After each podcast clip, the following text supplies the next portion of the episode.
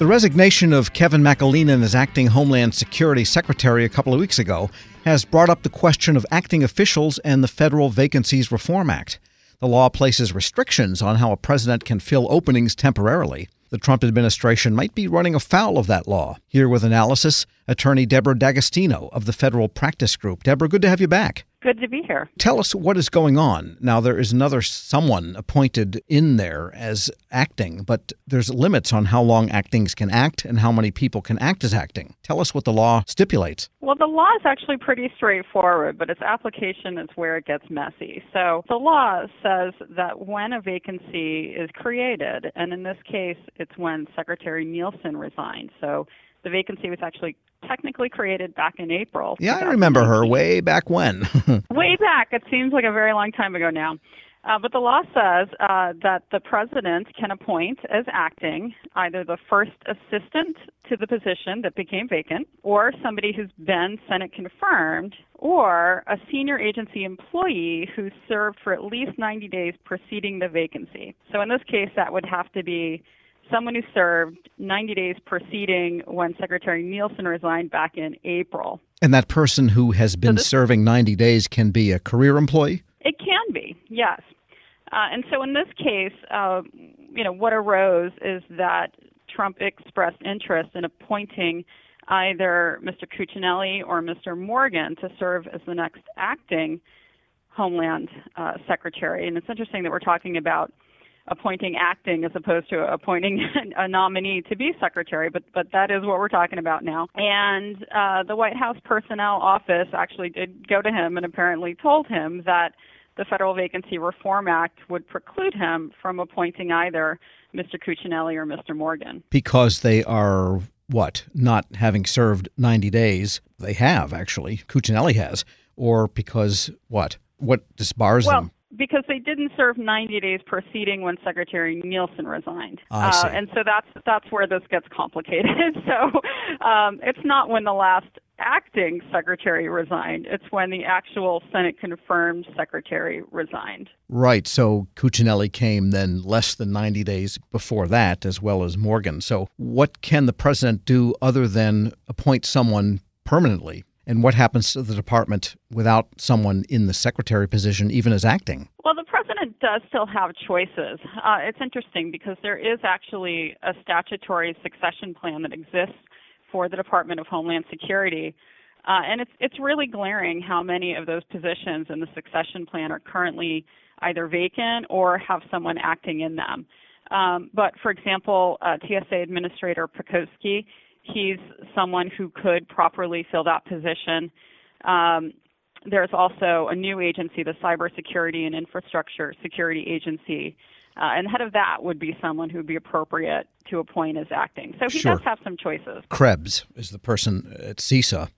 And so, yeah, so they could yeah. serve in, and then someone could come in acting under either one of those at CISA or at TSA by virtue of having been there 90 days or being a Senate confirmed in some other job. Right. And so what's happening is the sort of domino effect where, you know, someone's acting in a position, then they're nominated to another acting position, and then it's sort of like dominoes filling in these vacant slots. I guess maybe the stimulus for the approach the White House has been taking even if incorrectly, is that just takes a long time for the Senate to get around to confirm anybody. It does, and that was certainly an issue uh, when Trump first took office. I mean, the Senate was taking longer to confirm his nominees, although, you know, the nominees did have more complicated, you know, financial histories, for example. I mean, think of Wilbur Ross. I mean, you know, he's some of these nominees are not the typical um, nominees to take these positions. So even their background investigations took a longer time. Um, but it does seem that that now, you know, three years in, it, it, it is, uh, and I think President Trump's even publicly announced that he does almost prefer to have someone acting as opposed to having someone Senate confirmed and in the position. And I'm not sure the folks who work at those agencies feel the same. I, I feel like uh, it does create this this leadership gap and this this sense of uncertainty for those serving in those agencies.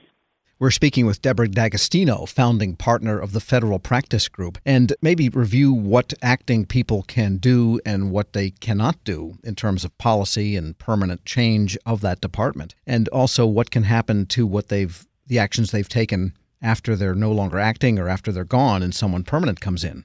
Sure. Well, while they're serving as acting, they really can carry out uh, the obligations of the position. So they do have the authority to put things in motion that, you know, for example, the Secretary of DHS would have the authority to put in motion. I do think from below, though, uh, people do look at someone Senate confirmed differently than someone who's acting.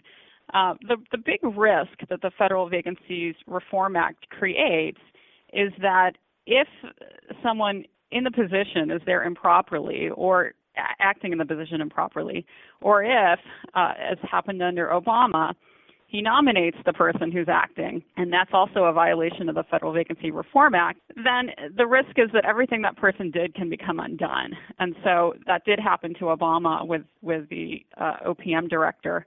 Uh, and that's that's certainly really risky right now, given uh, DHS and, and all that's going on with DHS. Yeah, that's something to keep in mind if one is acting in order to be appointed to the permanent job for Senate confirmation, they've got to leave and then get appointed, correct? They do. And so that creates the sort of dance that goes on that, that creates, again, you know, more sort of uh, instability and uncertainty. Yeah, the comings and goings eventually do have an effect, I think, on an organization. What is the background of the Federal Vacancies Reform Act? Presumably it reforms the Federal Vacancies Act. What was the stimulus to reforming? And when did that all happen? It's actually a pretty new law. Uh, so it, it became law in 1998. Um, and the idea really was to make clear, um, you know, that the appointment of an acting position isn't supposed to be a way to get around Congress. And so um, you know, if if you never have to worry about the Senate actually confirming someone, and you just have this series of of folks acting, that's sort of a, a way around the Constitution. uh, and so the Federal Vacancies Reform Act was supposed to um, clamp down on that and make sure that the folks who are supposed to be Senate confirmed actually are. Um, and you know, certainly this administration has has come up with loopholes around this. Um, and you know, here we are today with the, the current state of affairs. And that was during the Bill Clinton administration, so there must have been activities there with respect to filling vacancies that prompted Congress to do this. Well, I think this is something that's been going on, uh, you know, for as as long as time. I mean. Um, you know, the president wants uh, who he or maybe someday she wants in that position. Um, and, you know, for example, with Mr. Cuccinelli, uh, it's apparently been made clear by the Senate that he wouldn't be confirmed. But, you know, uh, President Trump really likes him, wants him in there. Um, and so just to even get uh, Mr. Cuccinelli in his current position, um, you know, they created a, a position, called it first assistant, put him in there. Um, so, I mean, this is a constant tension between, you know, Senate um, and the president uh, to pick people to serve in these important positions. So, what would a legal strategy be now for Homeland Security? Maybe get everybody out of there and start with all brand new appointees and actings? Well, honestly, uh, uh, there's plenty of vacant positions right now. Um, I think the safest thing to do would be to pick somebody who isn't going to, you know, cause uh, any of these problems. Someone like uh, Administrator Pekoske, who is a valid choice to serve as acting secretary. Uh, and then, you know, maybe we do uh, try to focus on getting actual secretaries and, and shift away from this acting just to provide a bit more stability, especially in an agency like DHS where there's so many vacancies uh, that exist right now at the top. Yeah, sure. I mean, what seems to be the most stable and model that I've seen watching this over many years is to put someone that's a long serving, say, senior executive service career member and acting, and they know how things work and they can be effective in acting, waiting for the political appointee to come through. Nice feather in their cap but then just seems to be more orderly that way. It certainly is more orderly that way. And traditionally, the first assistant is the most obvious choice to step into the, the vacancy. Uh, and that's what usually happens in these cases. I think, you know, what's going on now with DHS, for example, is, you know, President Trump's immigration policy is obviously extremely politically charged.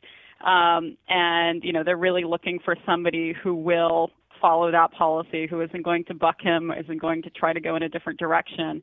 Uh, and so when you get something that's so politically charged like that, it's difficult to just put a career person in there uh, and say, "Hey, carry this out." Um, you know, when when there could be some tension there with the policy. Deborah D'Agostino is founding partner of the Federal Practice Group and leads its federal employment law team. Thanks so much for joining me. Thanks for having me. We'll post this interview at federalnewsnetwork.com slash Federal Drive. Hear the Federal Drive on your schedule. Subscribe at Apple Podcasts or Podcast One.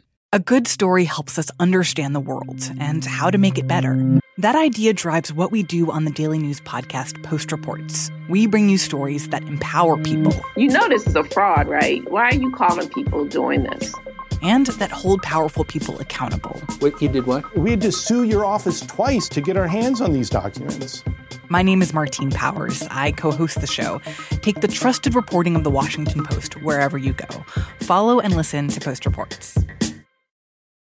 Want more ways to show your good side to the world? Donate plasma at a Grifols Center and join thousands of donors who are helping to save lives. Receive up to $1,000 your first month. Learn more at grifolsplasma.com.